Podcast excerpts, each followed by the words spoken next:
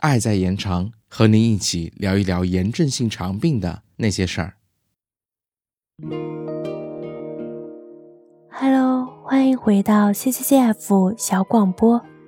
上一期我们讨论了 IBD 患者是否能喝酸奶，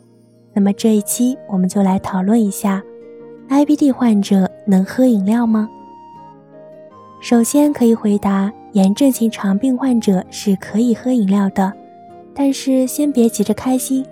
不是每一种饮料都适合 IBD 患者的，像汽水、苏打水、减肥饮料、含咖啡因的饮料，这些都可能让您出现腹痛、腹泻的症状，我们不建议饮用。但就算是不含咖啡因的饮料，或是不含糖分、没有气泡的水，每个人的耐受情况都不同，我们建议您根据自己喝了以后的情况和医生的建议来考虑。说到含咖啡因的饮品，您知道吗？我国的传统饮品茶也是含有咖啡因的。有的人喝了咖啡会失眠，而有的人却毫无影响，茶也是一样的。喝茶对患者的影响取决于摄入的咖啡因含量和个人体质。如果您平常经常食用含有咖啡因的食物，那么喝茶可能并不会使您的症状加重。但是如果您平常没有喝茶或者喝咖啡的习惯，突然摄入含咖啡因的食物，很有可能引起或加重您腹痛腹泻的症状。如果您想试着减少饮食中咖啡因的含量，您可以尝试无咖啡因饮品、花草茶、草药茶等。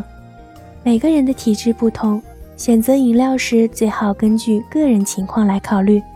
但是汽水、苏打水、减肥饮料、含咖啡因的饮料，这些是一概不建议的。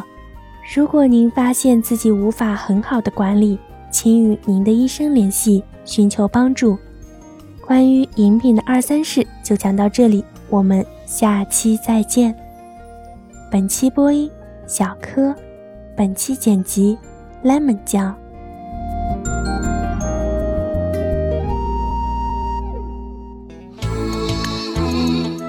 本节目由 CCCF 爱在延长炎症性肠病基金会独家录制播出，节目内容感谢由浙江大学出版社出版的《溃疡性结肠炎和克罗恩病你问我答》丛书，更多详情请欢迎关注爱在延长官方网站及微博微信公众号，期待您的互动。